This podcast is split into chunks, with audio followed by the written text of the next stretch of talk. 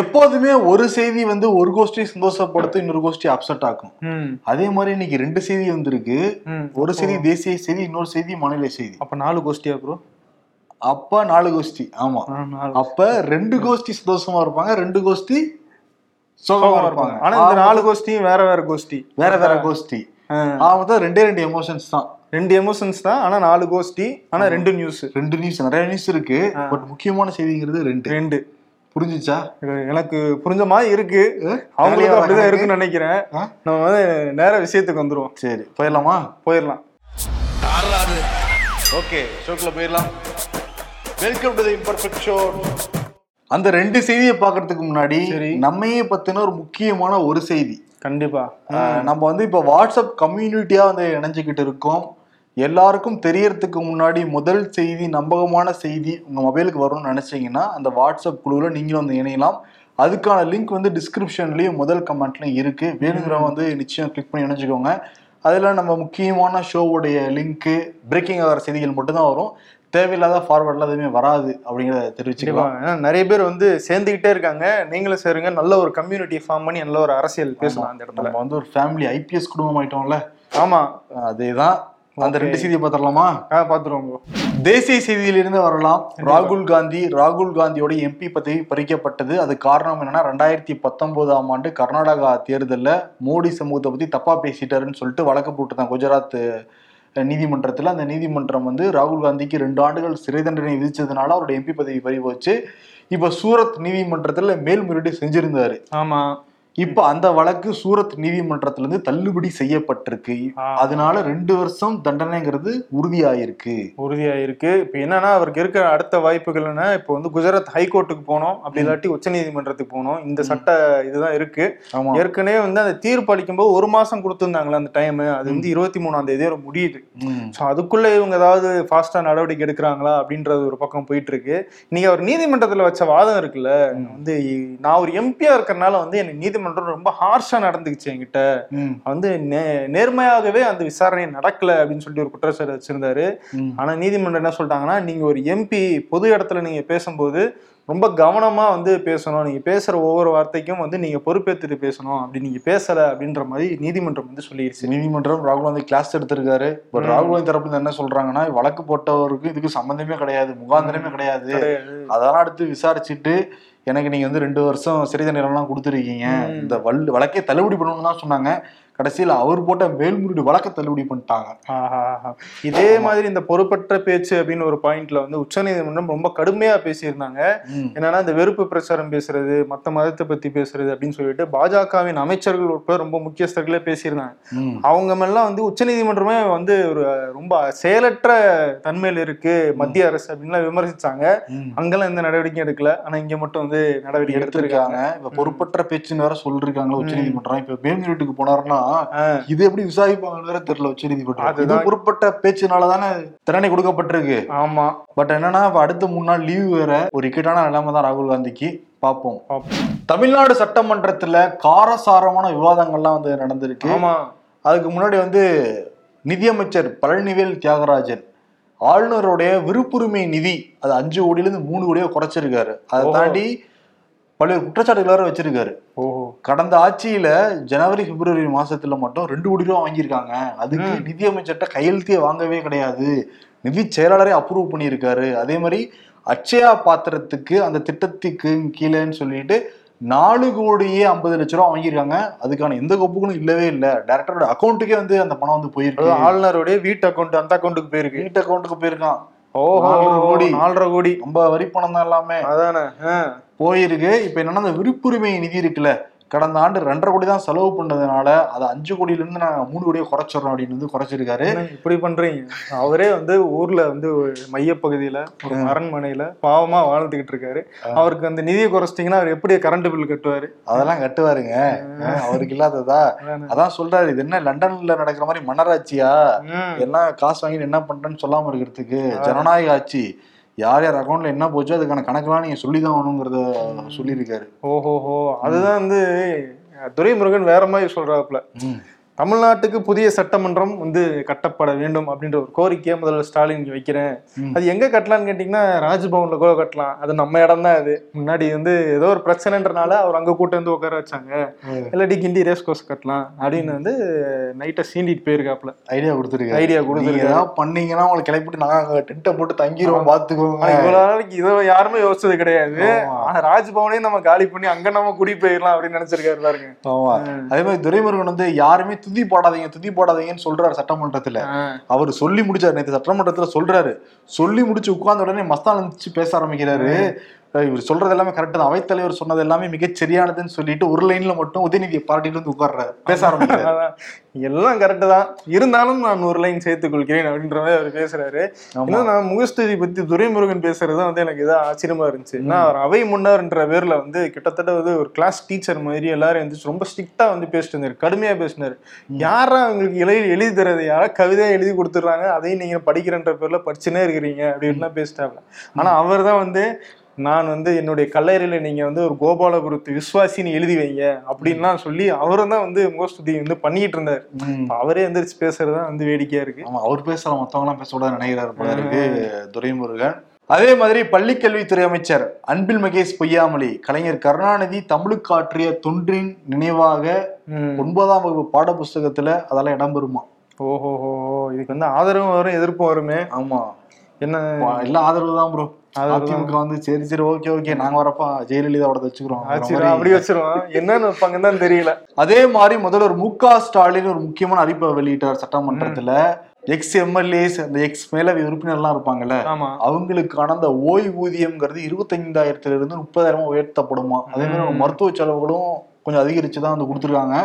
இங்கதான் வந்து பொதுமக்கள் கொந்தளிக்கிறாங்க, முக்கியமா அரசாங்க ஊழியர்கள் வந்து கொந்தளிக்கிறாங்க. ஏன்னா 5 வருஷம் நீங்க வந்து எம்எல்ஏவா இருக்கீங்க, உங்களுக்கான ஓய்வூதியத்தை மட்டும் நீங்க அதிகமா வச்சுக்கிறீங்க. நாங்க இவ்வளவு வருடங்களா கவர்மெண்ட்ல நாங்க வேலை செய்யறோம், பட் போறப்ப எங்களுக்கு எந்த விதமான ஓய்வூதியம் இல்லைன்னா எப்படி? 2004க்கு பிறகு அரசாங்கத்துல சேர்ந்த யாருமே ஓய்வூதியம் இல்லைன்னு தான் சொல்லிருக்காங்க. அதாவது பழைய திட்டத்தின்படி கிடையாது. ஆமா, இப்ப என்ன சொன்னாங்க இவங்க, திமுக அரசு வரதுக்கு முன்னாடி நாங்க வாக்குறுதி கொடுக்குறோம் நாங்க செய்வோம் அப்படின்லாம் வந்து சொல்லியிருந்தாங்க. இந்த சட்டமன்றத்திலே நிறைய பேர் அறிவிப்புகள்லாம் வரும்னு எதிர்பார்த்தாங்க, அது வரவே கிடையாது. ஆனா என்ன மாறா பிடிஆர் வந்து ஓப்பனா சொல்லிட்டாரு, அது கொண்டு வரதுக்கான வாய்ப்பு இல்ல, காசு இல்ல, அப்படி கொஞ்சம் மாத்தி எல்லாம் சொன்னாப்ல. இல்ல அப்படின்னு நீங்க நினைச்ச கூடாது, நீங்க தவறதா புரிஞ்சுக்கலாம் சொன்னாரு. ஆனா அது வந்து அரசாங்க ஊழியர்களை உங்களுக்கு ஒரு சட்டம் எங்களுக்கு ஒரு நியாயமா அப்படின்னா வந்து நினைக்கிறாங்க. அதே மாதிரி நேற்று போக்குவரத்து ஓய்வு பெற்ற போக்குவரத்து ஊழியர்களும் போராட்டம் பண்ணிருக்காங்க. ஏன்னா 2015ல இருந்து அகவலைப்படி அந்த பணம் கொடுக்கவே இல்லை அவங்களுக்கு. திமுக அரசு அதே வாக்குறுதியா வந்து கொடுத்துருந்தாங்க. எத்தனை டிரைவர்ஸ் கண்டக்டர்ஸ் ஓய்வு பெற்றதுக்கு அப்புறம் அந்த பணம் வரும் வரும் வரும்னு வெயிட் பண்ணி கிடைக்காமே வந்து அவங்க வாழ்க்கையில கடனை வாங்கி கடனாளியா தான் இருக்காங்க. இதை நம்பி திமுக அரசு வாக்குறுதி கொடுத்துருந்தாங்க, வந்து 100 நாள்ல அவங்களுக்கு கொடுத்துருவோம் அப்படின்னா அவங்களுக்கு கொடுக்கவே இல்லை. நேற்று போராட்டம் பண்ணிருக்காங்க. இப்படி நடந்துகிட்டு இருக்கிறப்ப இவங்களுடைய ஓய்வூதிய தொகை மட்டும் அதிக உண்மையாவே வறுமையில் இருக்கிறது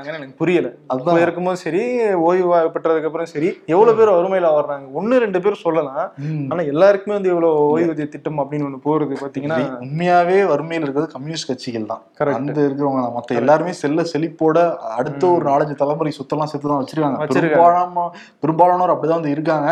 சரி, இதெல்லாம் ஒரு பக்கம் இருக்கட்டும். இன்னொரு காரசாரமான விவாதம் நடந்தது, அதான் ஹைலைட் இன்னைக்கு தமிழ்நாடு சட்டமன்றத்துல. அந்த அதிமுக பஞ்சாயத்து அதானே, ஜூலை 11ஆம் தேதி கடந்த வருடம் வந்து அதிமுக அலுவலகத்துக்குள்ளார சண்டைலாம் நடந்தது. அதாவது இங்க வந்து பொதுக்குழு கூட்டம் நடந்துகிட்டு இருக்கும்போது அதிமுக அலுவலகத்துல வந்து சண்டை நடந்துகிட்டு இருந்துச்சு, அதெல்லாம் அடிச்சு உடைச்சிட்டு போனாங்க. ஆமா, அதான் வந்து பொல்லா ஜெயராமன் கேள்வி எழுப்பியிருந்தாரு, எங்களுக்கு உரிய முறையில பாதுகாப்பு கொடுக்கவே இல்லை, அந்த சமயத்துல காவல்துறை வேடிக்கை தான் பார்த்தாங்கன்னு வந்து பொல்லா ஜெயராமன் சட்டம் குற்றச்சாட்டு வைக்க முதல்வர் எழுந்திருச்சு எந்த அடிப்படையில நீங்க சொல்றீங்கிறத கேள்வி எழுப்ப உடனே எடப்பாடி பழனிசாமி நேரடியாவே எழுந்திருச்சு, நாங்க அசம்பாவிதம் நடக்க போகுதுன்னு சொல்லிட்டு தான் முன்கூட்டியே காவல்துறையிட்ட பாதுகாப்பு கொடுக்கன்னு கேட்டிருந்தோம், அப்ப யாருமே கொடுக்கவே இல்லைன்னு வந்து சொன்னாரு. உடனே திருப்பியும் வந்து முதல்வர் எழுந்திருச்சு, அப்படிலாம் நீங்க சொல்லக்கூடாது, 16 பேர் கைது செய்யப்பட்டிருக்காங்க, நாங்கெல்லாம் தூக்கி அடிக்கிறது அப்படிலாம் பண்றது எதுவுமே இல்லை, கட்சி அலுவலகத்துக்குள்ள நடந்த சண்டைக்கு நாங்க எப்படி பொறுப்பாக முடியுங்கிற ஒரு பாயிண்ட பிடிச்சு இருந்தது. கட்சி அலுவலகத்துக்குள்ள போலீஸ் வந்தா நீங்க சும்மா விட்டுருவீங்களா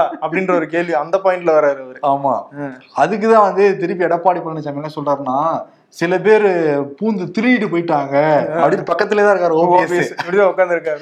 அப்ப நம்மளை பத்தி தான் பேசுறாரு அப்படின்னு திரும்பிட்டாரோ? நம்ம அப்படி சொல்லல ப்ரோ, அதெல்லாம் இருக்காருன்னு அவர் சொல்றேன். அவரு சொல்றாரு சுத்தமா இருக்கணும். அதுக்கு முன்னாடி ஓபிஎஸ் என்ன சொல்லலாம்னு சொல்லிடுறேன்.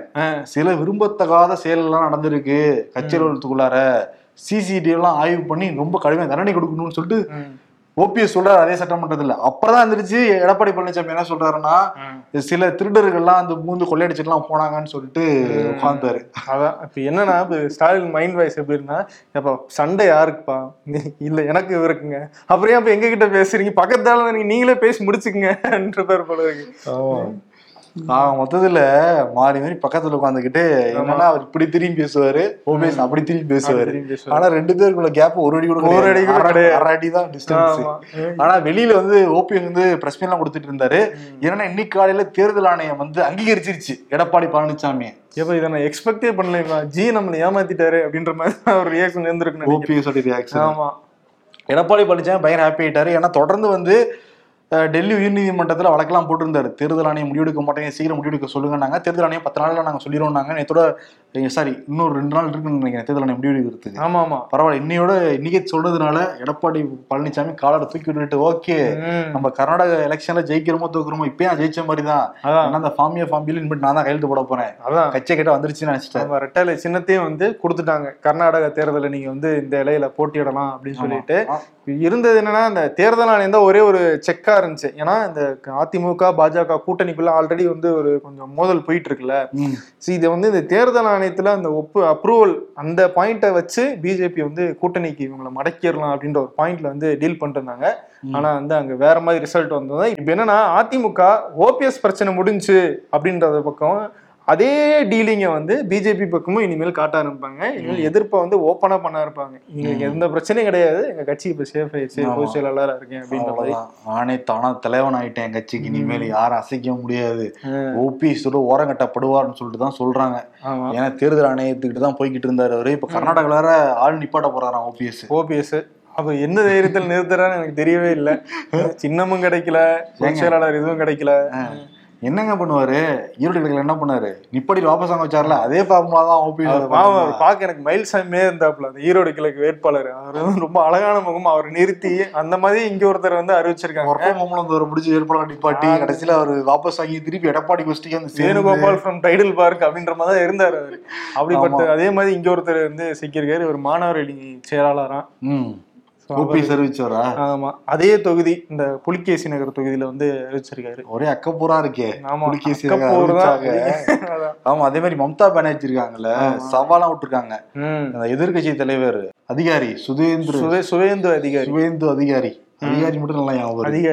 அவர் வந்து என்ன சொல்லியிருந்தாருன்னா, அந்த தேசிய அங்கீகாரம் போயிடுச்சு திரிணாமுல் காங்கிரஸுக்கு, அதனால தேசிய அங்கீகாரம் திருப்பி கிடைக்கணும்னு சொல்லிட்டு அமித்ஷா அடிக்கடி போன் பண்ணி பேசிக்கிட்டு இருக்காங்க மம்தான்னு சொல்லிட்டு குற்றச்சாட்டு வச்சாரு. உடனே இப்ப மம்தா கோவப்பட்டு அதை மட்டும் நிரூபிச்சிட்டாங்கன்னா நான் சிஎம் பதவியிலிருந்து விலக தயார், சவால் ஒரு அதிகாரிக்கு அப்படின்ட்டு அதிகாரிக்கு சவால் விட்டுருக்காங்க முதல்வர். இதெல்லாம் ஒரு பெரிய விஷயமா, தேசிய அங்கீகாரம் போச்சுன்னா என்ன இப்ப அடுத்த வேலையை பார்ப்போம் அப்படின்னு வந்துட்டு போக போறாங்க. ஆமா, காங்கிரஸுக்கே போயிருமான்னு தெரியுது போன நிலவை பார்த்தா.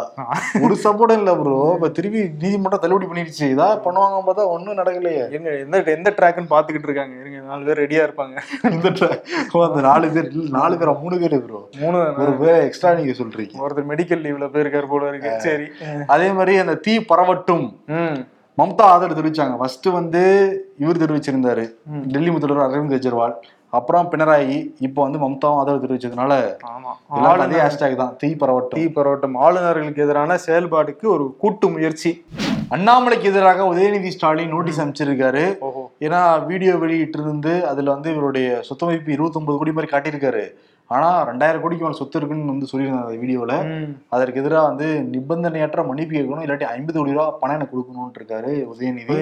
அது இல்லாம அவருடைய உதயநிதியுடைய பொண்ணுடைய போட்டோ எல்லாம் பயன்படுத்தி இருந்தால அதுக்கும் சட்டத்துப்படியே தவறுங்கிறதையும் அந்த நோட்டீஸ்ல குறிப்பிட்டிருக்காரு. குழந்தைகள் உரிமை சட்டத்தின்படி தவறு அப்படின்னு சொல்லியிருக்காரு. சரி, இவங்க 50 கோடி கேட்கறதா, அவங்க 100 கோடி கேட்கறதா, 500 கோடி கேட்கறதா, 501 கோடி கேட்கறதும் சகஜம் தானே. சகஜம் தான். நம்ம தான் திருக்குடியிலையும் நின்றுட்டு இருக்கோம். அதே மாதிரி இந்த பல்வீர் சிங் இருக்காங்கல்ல, ஆமா ப்ரோ, அந்த வழக்கு சிபிசிஐடிக்கு மாத்திருக்காங்க. கரெக்ட். என்னன்னா அமுதா ஐஏஎஸ் இருக்காங்கல்ல, அவங்க வந்து ஸ்ட்ரிக்ட் ஆஃபீஸரு. அவங்க விசாரணை வந்து பண்ணதுல சில விஷயங்கள் தெரிஞ்சிருக்கு. இதை வந்து போலீஸ் விசாரிச்சா சரியா இருக்காது, சிபிசிஐடி கைக்கு போகணும் அப்படின்ட்டு. ஏன்னா மாவட்டத்திலேயே அதே மாவட்டத்தில் இருக்கிற நிறைய போலீஸ் ஆஃபீஸர்ஸ் வந்து பல்வீர் சிங்கை காப்பாற்றுறதுக்கு முயற்சித்தாங்க அப்படின்ற மாதிரி தகவல்லாம் வந்துட்டு இருக்கு. அதனால இந்த வழக்கை வந்து சிபிசிஐடிக்கு மாற்றணும்னு பரிந்துரைச்சாங்க. அதை ஏற்று டிஜிபியும் சிபிசிஐடிக்கு மாத்திருக்காரு. அங்க அப்படின்னா இன்னொரு அதிர்ச்சி தகவல் வந்து வெளியே இருக்கு. நாமக்கல்ல பள்ளிப்பாளையம் அப்படிங்கிற ஏரியால கடந்த 15 வருடங்களாக முதியவர்களுக்கு வந்து விசோசி போட்டு கொலை வந்து செய்யப்படுறாங்களாம். இந்த பிணவரையில் அரசாங்க மருத்துவமனையில பிணவரை காப்பாளர் உதவியாளராக இருக்கிற மோகன்ராஜ் அப்படிங்கிறது தான் 5000 பணம் வாங்கிட்டு ஒரு இதாவே பண்ணியிருக்காரு அவர். நம்ம கிட்டத்தட்ட 300 பேர்னு சொல்றாங்க ப்ரோ. இவ்வளோ பெரிய விஷயமா இருக்கு இது. ஆமா, இப்போ வந்து வழக்கு பதிவுலாம் பண்ணியிருக்காங்க. விசாரணையில தான் தெரிய வரும். இது வந்து ரொம்ப பெரிய அமௌண்டா தான் தெரியும். இந்த பெண் சிசு கருக்கலைப்புன்னு சொல்லுவாங்கல்ல, அதே அதுக்கு ஈக்குவலா வந்து இதுவும் நடந்துகிட்டு இருக்கு. ஆமா.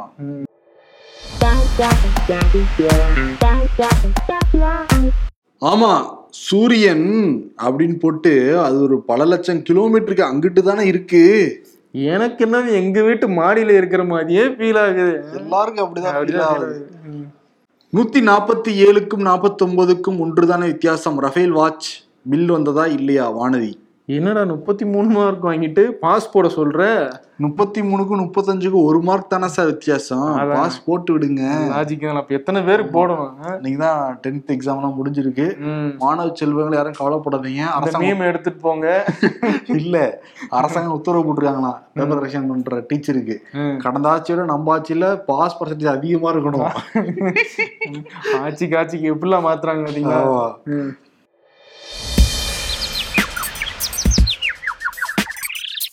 மச்சான், நான் ஹெலிகாப்டரை பார்த்தது கூட கிடையாது. நீ அதுல டிராவல் பண்ணதுக்கு ஏன்டா பணம் கேட்டா நியாயமாடா? கர்நாடகா தேர்தல் புலிகேசி நகரில் பாஜகவை எதிர்த்து அதிமுகவின் ஓபிஎஸ் சிபிஎஸ் அணிகள் தனித்தனியாக போட்டி. அட இம்சை அரசர்களா! புலிகேசியை லிங்க் பண்ணிட்டாங்க போல இருக்கு. இதோ வந்துட்டேன் பிரதர். விருது வந்து ராகுல் காந்திக்கு ஓபிஎஸ் கொடுத்துடலாம். ஏன்னா நான் எப்பயுமே வெற்றியாளர்கள் தான் கொடுப்போம். எடப்பாடி பழனிசாமி கொடுத்து அவரே வாங்கி வீடுலாம் நிரப்பி வச்சிருக்காரு. ஆமா, அதனால இப்ப வந்து ஆறுதல் பரிசு கொடுத்துருவோன்றீங்களா? ராகுல் காந்தி எல்லாருக்குமே தெரியும். அவருடைய மனு தள்ளுபடி செய்யப்பட்டது நீதிமன்றத்துல. ஓபிஎஸ் உடைய கோரிக்கையும் தேர்தல் ஆணையம் ஏத்துக்கவே இல்லை. அதனால ராகுல் காந்திக்கும் ஓபிஎஸ்க்கும் வந்து வாழ்வே மாயம் இந்த வாழ்வே மாயம். நல்லா பாடுறீங்களே வருது. குரல் வளம் சிறப்பா இருக்கு. ஏதோ ஒரு நம்மளால முடிஞ்சது. ஓகே, சிறப்பு.